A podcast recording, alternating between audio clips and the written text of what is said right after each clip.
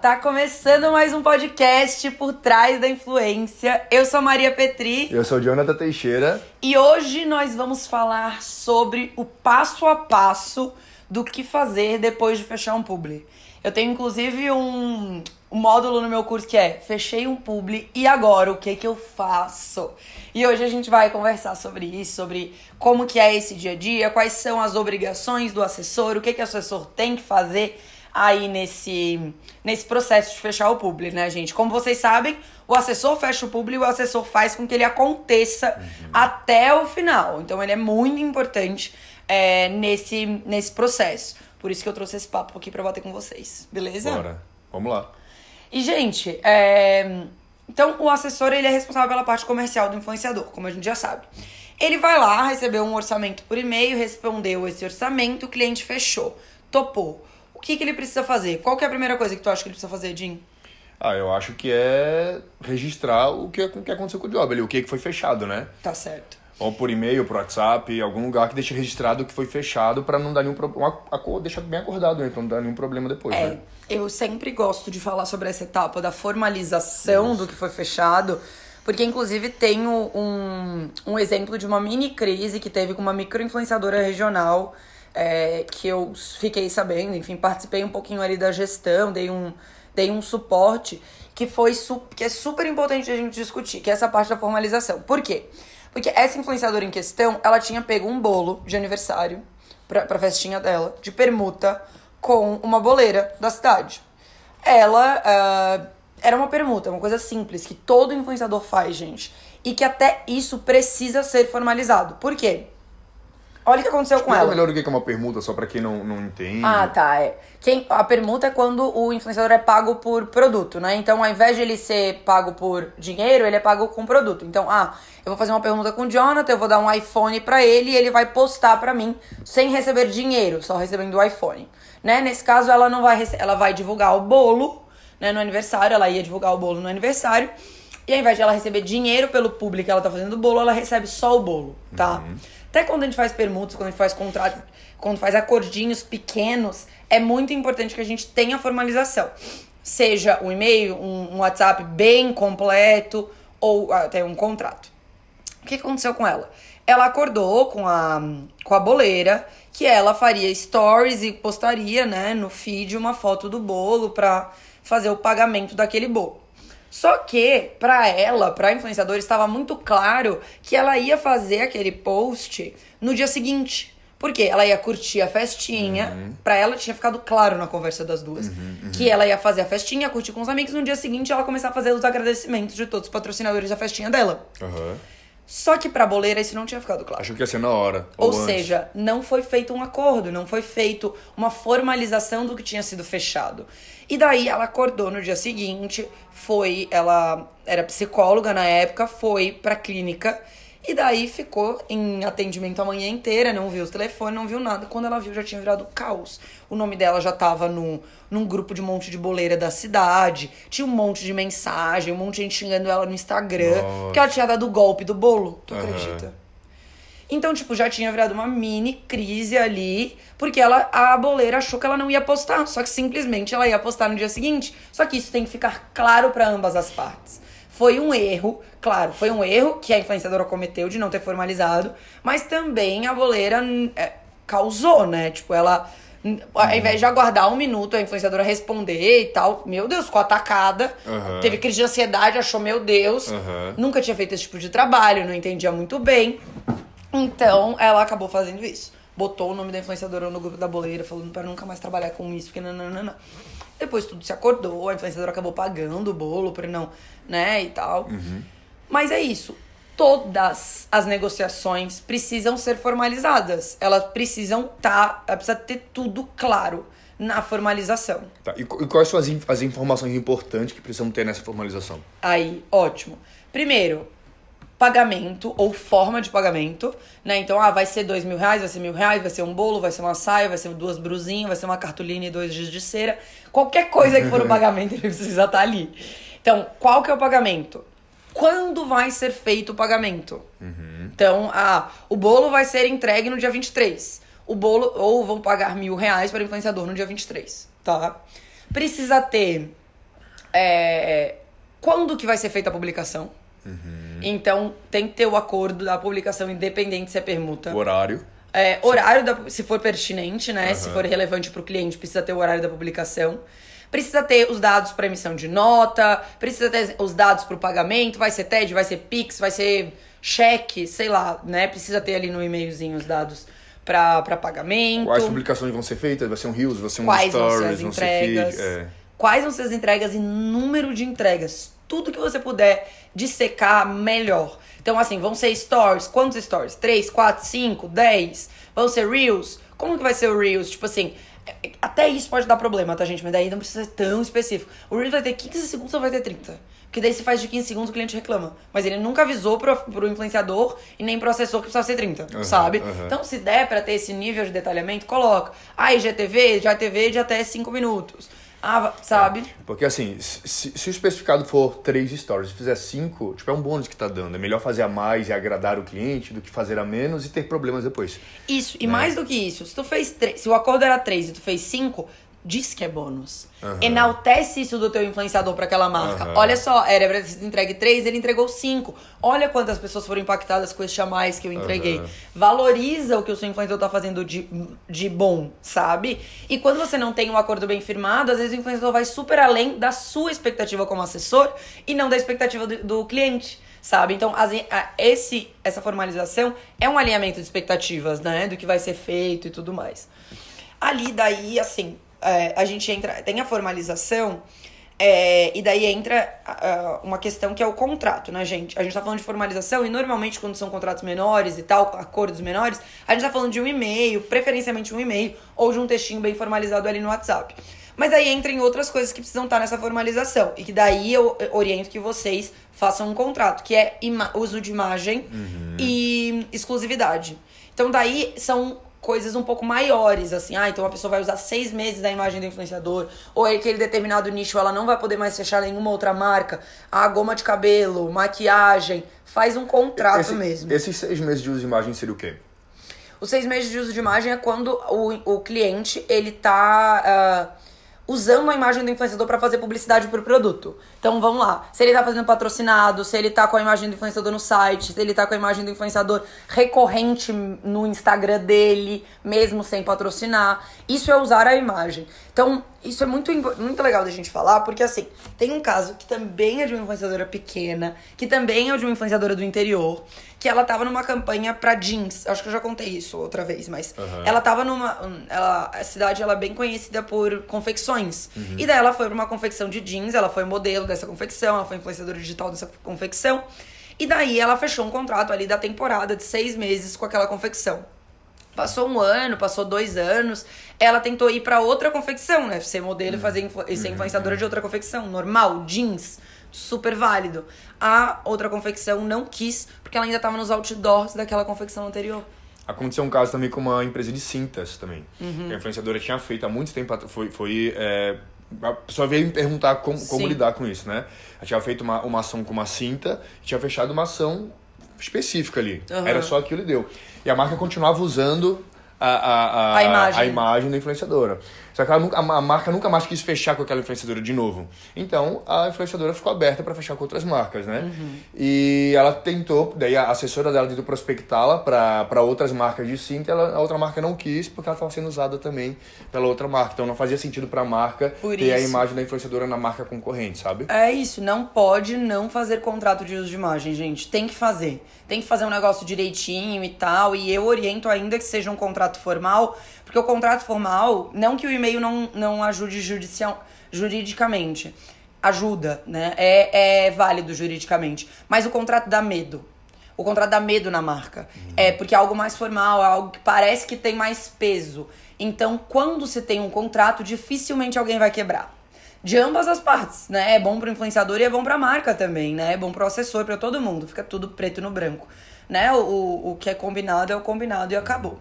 Então, quando. Daí isso também precisa estar. Vai ter uso de imagem? É legal, inclusive, que quando não tenha, é, nem exclusividade, nem uso de imagem, esteja lá naquele registro do e-mail. Exclusividade não não contempla, uso de imagem não contempla, até para ter esse registro para que o cliente fique ciente de que ele não pode usar a imagem uhum, uhum. e que sim o empreendedor pode fazer alguma marca concorrente sabe? Inclusive, teve uma aluna que me perguntou bem pouco tempo, uma semana, a semana passada, eu acho. Ela falou assim: ai, Maria, eu tenho uma minha influenciadora, eu não lembro exatamente qual era o nicho, mas faz uma marca de biju. E daí, na, uma semana depois de fazer o publi, ela fez outra marca de biju e a cliente veio me cobrar. Só que não tem exclusividade. Ela pode me cobrar? Não, ela não pode. Claro que tem setores que a gente precisa ter o um mínimo de bom senso. Não vai fazer uma semana uma goma de cabelo, na outra semana outra goma e na outra semana outra goma. Isso é feio pro influenciador. O influenciador perde credibilidade com isso. Mas, gente, bijuteria, eu uso essa aqui hoje, amanhã eu uso outra. Ok, uhum. não tem problema nenhum, sabe? E claro, não vai fazer no mesmo dia as duas bijuterias, e nem na mesma semana eu não oriento. Mas semanas diferentes, duas semanas depois, o cliente não pode cobrar. É igual, é igual limitar uma influenciadora de moda que faça uma marca só, ela não pode fazer outra marca no outro mês, se esse é o nicho dela, por exemplo, não, sabe? Não, tem como, gente. É, e realmente tem muita marca que quer ser espertinha e sair ganhando uhum, nisso, uhum, né? Então uhum. tem que ficar ligado. Por isso que os acordos, quando fecham publi, são tão importantes. Então, tudo direitinho. Se já tiver o briefing, pega o briefing ali no começo, enfim. Mas a gente vai dissecar isso agora. Principalmente, uh, data de pagamento, forma de pagamento. Primeiro, quanto será o pagamento, o que será o pagamento, qual vai ser a forma de pagamento, qual vai ser o prazo de pagamento, qual vai ser a data daquela publicação. Quais são as entregas. É, e quais vão ser as entregas. Isso é o principal. Isso uhum. tem que ser colocado no papel, assim, formalizado, não em áudio, em texto, no mínimo pelo WhatsApp, é, para você. Então já pega papel e caneta e já escreve essas é, Eu acho que um coisas. bônus também, talvez não precisa ser registrado isso, mas só ser alinhado previamente, é por a, quanto tempo antes que o influenciador tem que mandar o conteúdo para aprovação. Acho que isso, é, é bacana. É, a gente vai. Tem a gente fala... falando, né? Isso. Aprovação de conteúdo. Como que funciona? Mas vamos falar de outras coisas antes. Certo. É, certo. vamos falar. Ah, não, mas a gente vai entrar nisso agora. Daí, datas. Nessa formalização, às vezes não vai ter a data que o influenciador vai postar. Mas isso já precisa ser conversado, uhum. né? Na hora de fechou o publi, quando que vai ser o post? Ele tem agenda? Ele vai estar tá viajando, vai, é, vai ter que enviar produto, tem isso também, a né? A data da publicação, ela é muito importante ser alinhada logo no começo. Ah, mas eu ainda não sei, vamos ver, vai ser ao longo do mês, né? Vai ser ao longo do mês de setembro, é, tô esperando chegar a coleção nova. Então, tudo bem. Se passou um dia, passou dois dias, três dias, quatro dias, cobra o cliente aí, já temos uma data e você vai aguardando a data depois de fazer a, a formalização. Recebeu a data, entende se o influenciador vai estar viajando, entende o tempo de correio para aquele produto chegar, entende tudo isso para que consiga se cumprir o prazo e a data. Então não adianta é, falar assim, ah, pode ser depois de amanhã? Pode. Ah, mas precisa enviar pelo correio vai demorar sete dias. Então não diz que pode. Uhum. Organiza as coisas, sabe? É, e claro, se o correio atrasar, dá uma olhadinha antes no correio para ver se está atrasando, vai acompanhando ali o rastreio para pelo menos no dia anterior, remarcar essa data e não deixar pra hora do público você remarcar aquilo. Sim. Daí a gente fala da aprovação. Isso é muito, muito interessante. Tem marcas e marcas. Tem marcas que querem o conteúdo dois dias antes para aprovar. Tem marcas que entendem que, por exemplo, um stories ele precisa ser feito ali é, no dia a dia para ser inserido no conteúdo do influenciador é, de uma forma mais orgânica. E daí vai um ponto que bastante aluno me pergunta: precisa sempre aprovar? Não, mas eu oriento que a gente aprove sempre.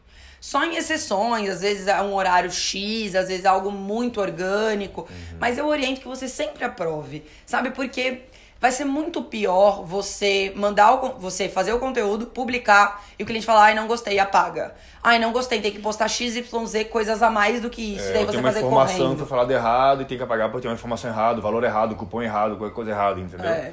Muito, muito importante. 99% das nossas, dos nossos publis uhum. aqui na agência a gente aprova. Só não aprova realmente por alguma exceção, uhum. porque é, é bacana, é bacana aprovar. Ou mesmo se a marca não pede para aprovar, a gente pede pro influenciador mandar pra gente, a gente aprova por aqui só para não ter erro. Então acho é importante isso também, assim, se a marca não quer que aprove, pelo menos pede pro influenciador mandar para você, para você dar uma olhada, uma revisada, porque duas pessoas olhando é melhor do que uma só, né? Total. Nossa, com certeza. Isso, isso realmente sempre acontece. Nunca vai pro ar sem pelo menos os assessores olharem aquele conteúdo, sabe? É algo que a gente faz para se precaver. Todas as assessorias fazem isso? Não às vezes o influenciador já posta direto, já há uma confiança e, e ok. Uhum. Mas eu oriento que você olhe que vo, e, e, ou a gente aprova ou a marca aprova sempre. E daí tem que é, organizar, né? É papel do assessor organizar esse prazo de envio, né? Uhum. Ah, quanto tempo antes? Quanto tempo você demora para aprovar? Porque tem o tempo de publicação, para não perder muito timing.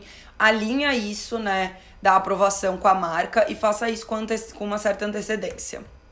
É, e tem muita marca assim que aprova no mesmo dia, na mesma hora já solta. Ah, para stories é realmente algo bem, bem legal. Para reels é interessante ter no mínimo 24 horas de antecedência, porque se tiver refação é mais demorado, então precisa a pessoa precisa ter tempo para refazer, né? O influenciador precisa tá. ter tempo para refazer. Eu tenho uma, uma, uma, uma, dica importante, uma informação importante que não sei nem se vem ao caso aqui agora, mas acho bacana também entender o prazo que né, a, a marca tem pra, pra aprovar. E também entender que muita gente não trabalha depois das 18, né? É. Então tem muito influenciador que manda tipo 10 horas da noite, 11 horas da noite para aprovar. Tem um mínimo de bom senso também, entender que lá do outro lado tem uma pessoa que também tá trabalhando e também tem um certo horário para poder atender as demandas, né? Então se puder, se conseguir é, mandar ali no, no, prazo que seja horário comercial, que, que dê tempo da pessoa que tá lá, que às vezes são funcionários da marca, não são nem donos nem nada, que estão no horário de trabalho aprovar, seria interessante também, né? Eu acho isso muito. Ei, botando água no chão no meio do podcast. É, eu acho isso muito educado. Eu acho isso muito conveniente. Não deixem para mandar depois, tipo assim, depois das seis, ok. Até as sete, ok, né? Muita gente trabalha até as sete, até horário comercial, sete horas. Mas depois, não, não parte do pressuposto que vai ter alguém disponível 100% para atender você, que, vai, que a pessoa vai responder rápido que ela vai aprovar rápido. Não tem como saber, né? A pessoa já não tá mais trabalhando. E se ela não responder depois das 18 e a publicação for no outro dia de manhã, no primeiro horário da manhã, e tiver que refazer, o influenciador tem que estar tá disponível. Uhum. Sabe? É responsabilidade do influenciador. Ele que mandou fora do horário comercial. Então é um bom ponto, sim. É, tem, que ser, tem que ser gentil nesse, nesse ponto, sabe, gente? Porque realmente é algo que, que conta, que interfere. Beleza, entendi quando que tinha que ser aprovado tal. Acho que agora a próxima etapa é o briefing. Briefing, certo.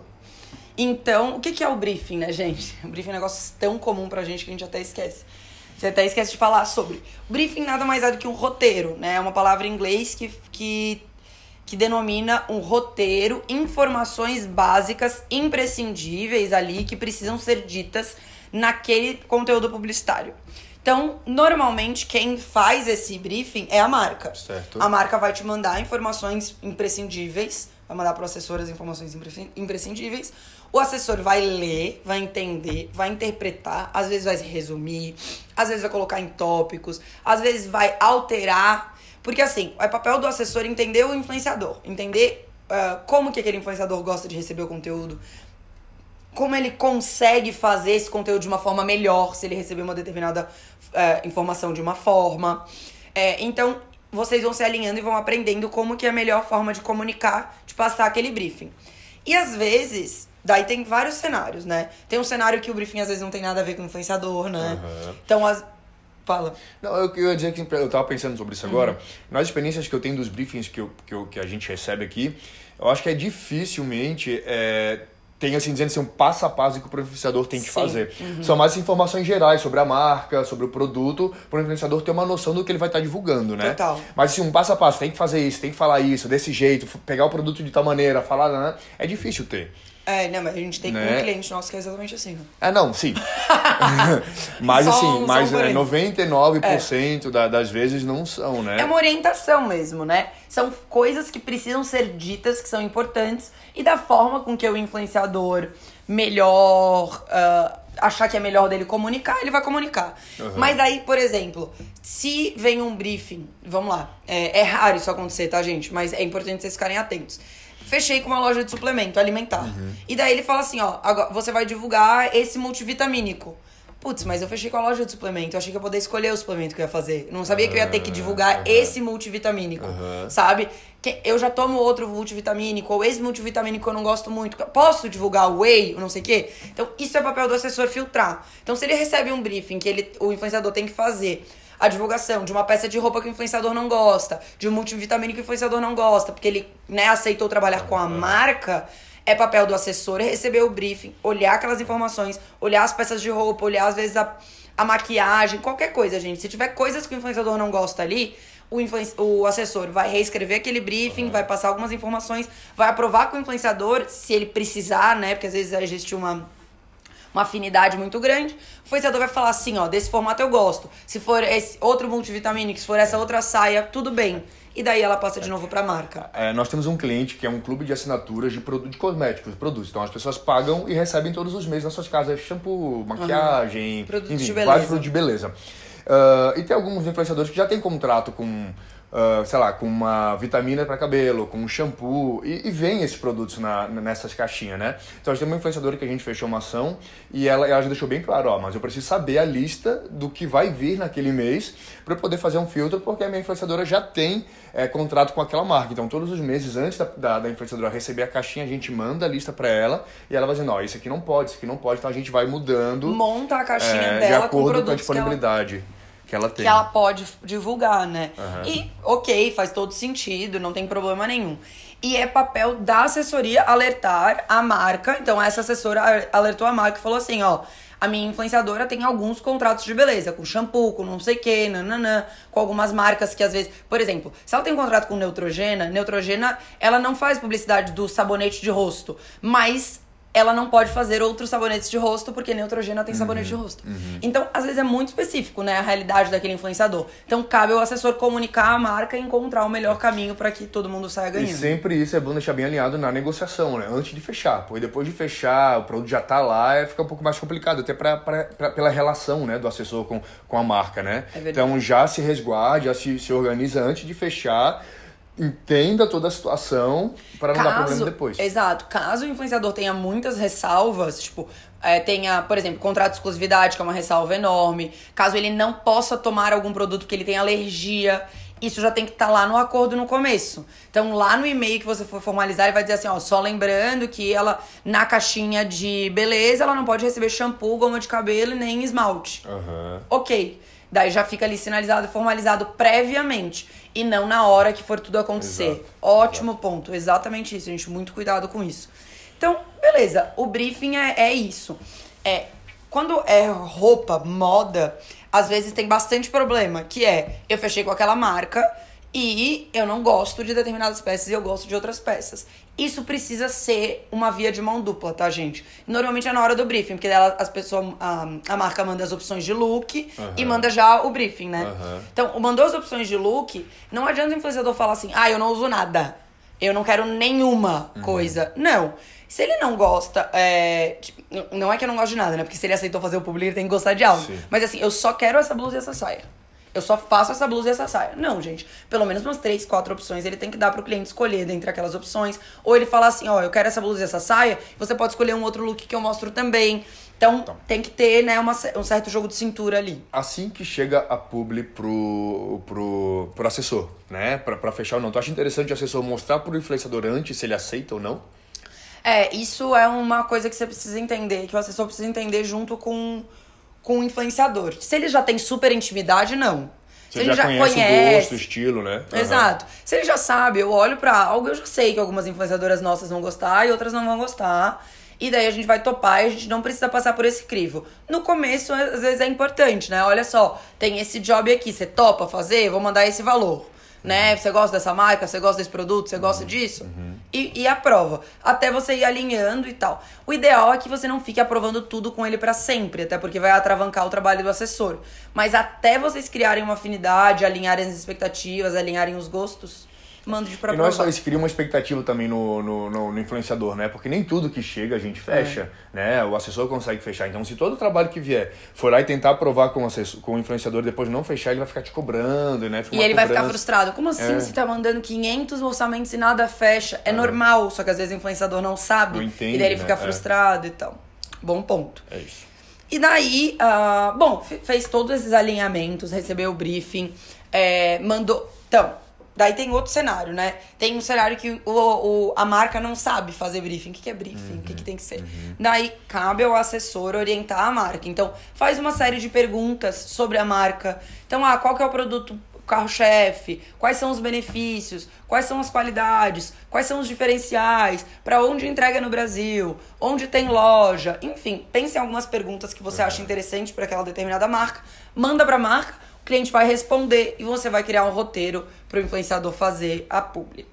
Então, é possível que isso aconteça também. Então, tem o cenário que já vem tudo tintim por tintim, da marca. Tem um, tem um cenário que a marca vai mandar só algumas informaçõezinhas e o influenciador vai poder criar junto com o assessor. Tem um cenário que a marca não sabe nada e que você vai ter que fazer tudo do zero.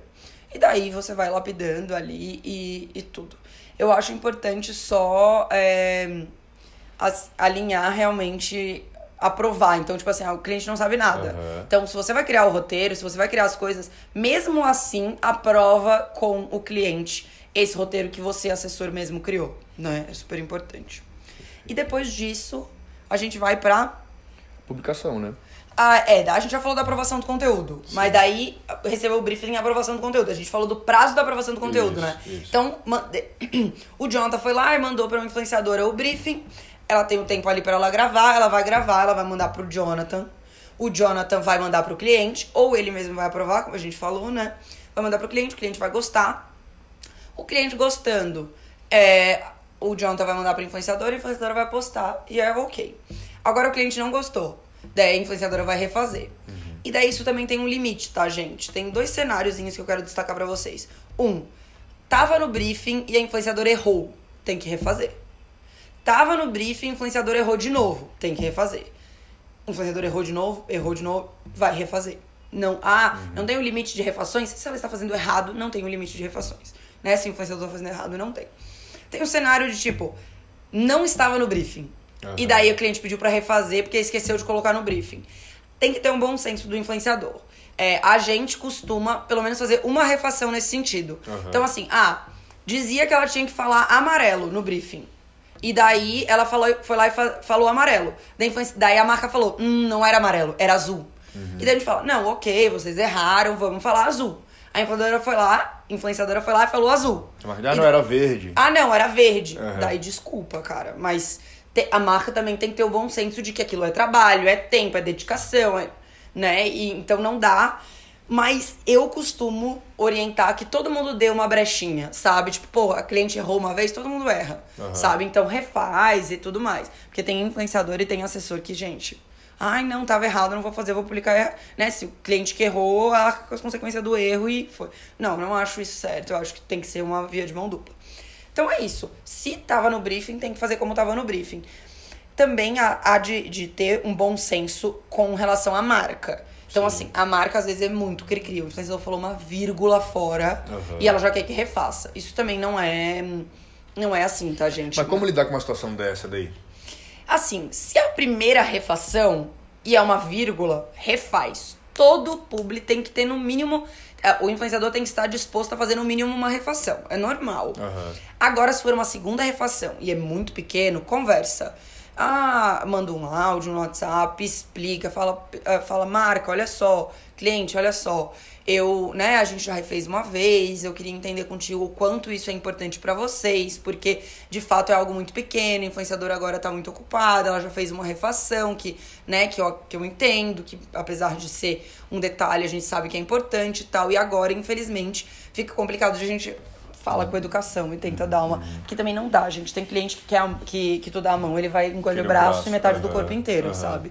Então vai equilibrando é, isso. E isso vai pegando com o tempo, né? Quem, quem tá na maldade ali, quem realmente. Exato, exatamente. Você vai entendendo com o tempo como medir né, essa situação. Bom, publicou, Uh, deixou performar ali os, os, as 24 horas do publi. Eu acho Fala. importante também conferir se tá tudo certo, né? Se o link tá funcionando, se o cupom tá funcionando lá no site. Né? Isso que Total. é bem importante. Nossa, esse double, check é muito importante. Uhum. Foi pro ar, é papel do assessor ver se foi pro ar certo. Checar o arroba correto, clicar no arroba pra ver se tá certo. Não tem nenhum erro de checar, português, nas legendas, é, tá che legendado. Checar o link, checar se a legenda que foi aprovada é a que tá sendo postada. Ver né, fazer a publicação na hora e no dia combinado. Até se o desconto que foi dado certo lá realmente é o desconto que ela anunciou, se é os 20%, se é os 10%. Testar o cupom é muito importante, é. sempre digo isso para todos vocês, é muito, muito importante. E daí foi pro ar, a gente vai acompanhar a publicação, vai ver como que ela tá performando, vai ali Inclusive, é importante ficar sempre atento ali no ao redor pra ver se não tá gerando alguma polêmica, uhum. sabe? Isso é um preciosismo nosso, mas é legal, assim, porque às vezes começa um monte de gente a xingar, começa um monte de gente a falar um monte de coisa. Já, daí a gente tem que tomar alguma precaução, né? É, daí publicou no feed é, quando é feed, eu oriento que né, no Instagram, no YouTube, eu oriento que fique no mínimo sete dias, assim. Sete uhum. dias, e daí fica sete dias você consegue captar os analytics. Porque ele performa até sete dias ali, no mínimo três, tá, gente? Se o cliente quiser de feed o print no dia seguinte, ok, manda, mas não vai ser a performance completa daquele post, né? Uhum. Não, isso quer dizer, porque tem muita gente que pede no outro dia já, assim, deu 24 uhum. horas, já pede, sabe? Pode mandar, claro. Mas ele vai, repercutir bem ainda, né? Uhum, Aquele post ainda vai dar uma repercutida, repercutida legal. Então você pode, né? O que, que a gente costuma fazer? A gente pega os analytics de todas as publicações, se for feed ali depois de sete dias no, é bom, né? Quatro, cinco, já é um, um tempo legal. E pode mandar só os analytics para o cliente. Isso já é algo que tem que ser feito. A gente mesmo que os nossos clientes não peçam analytics, a gente pede e manda para eles. Uhum. A gente tem todos os analytics de todos os públicos da agência registrados.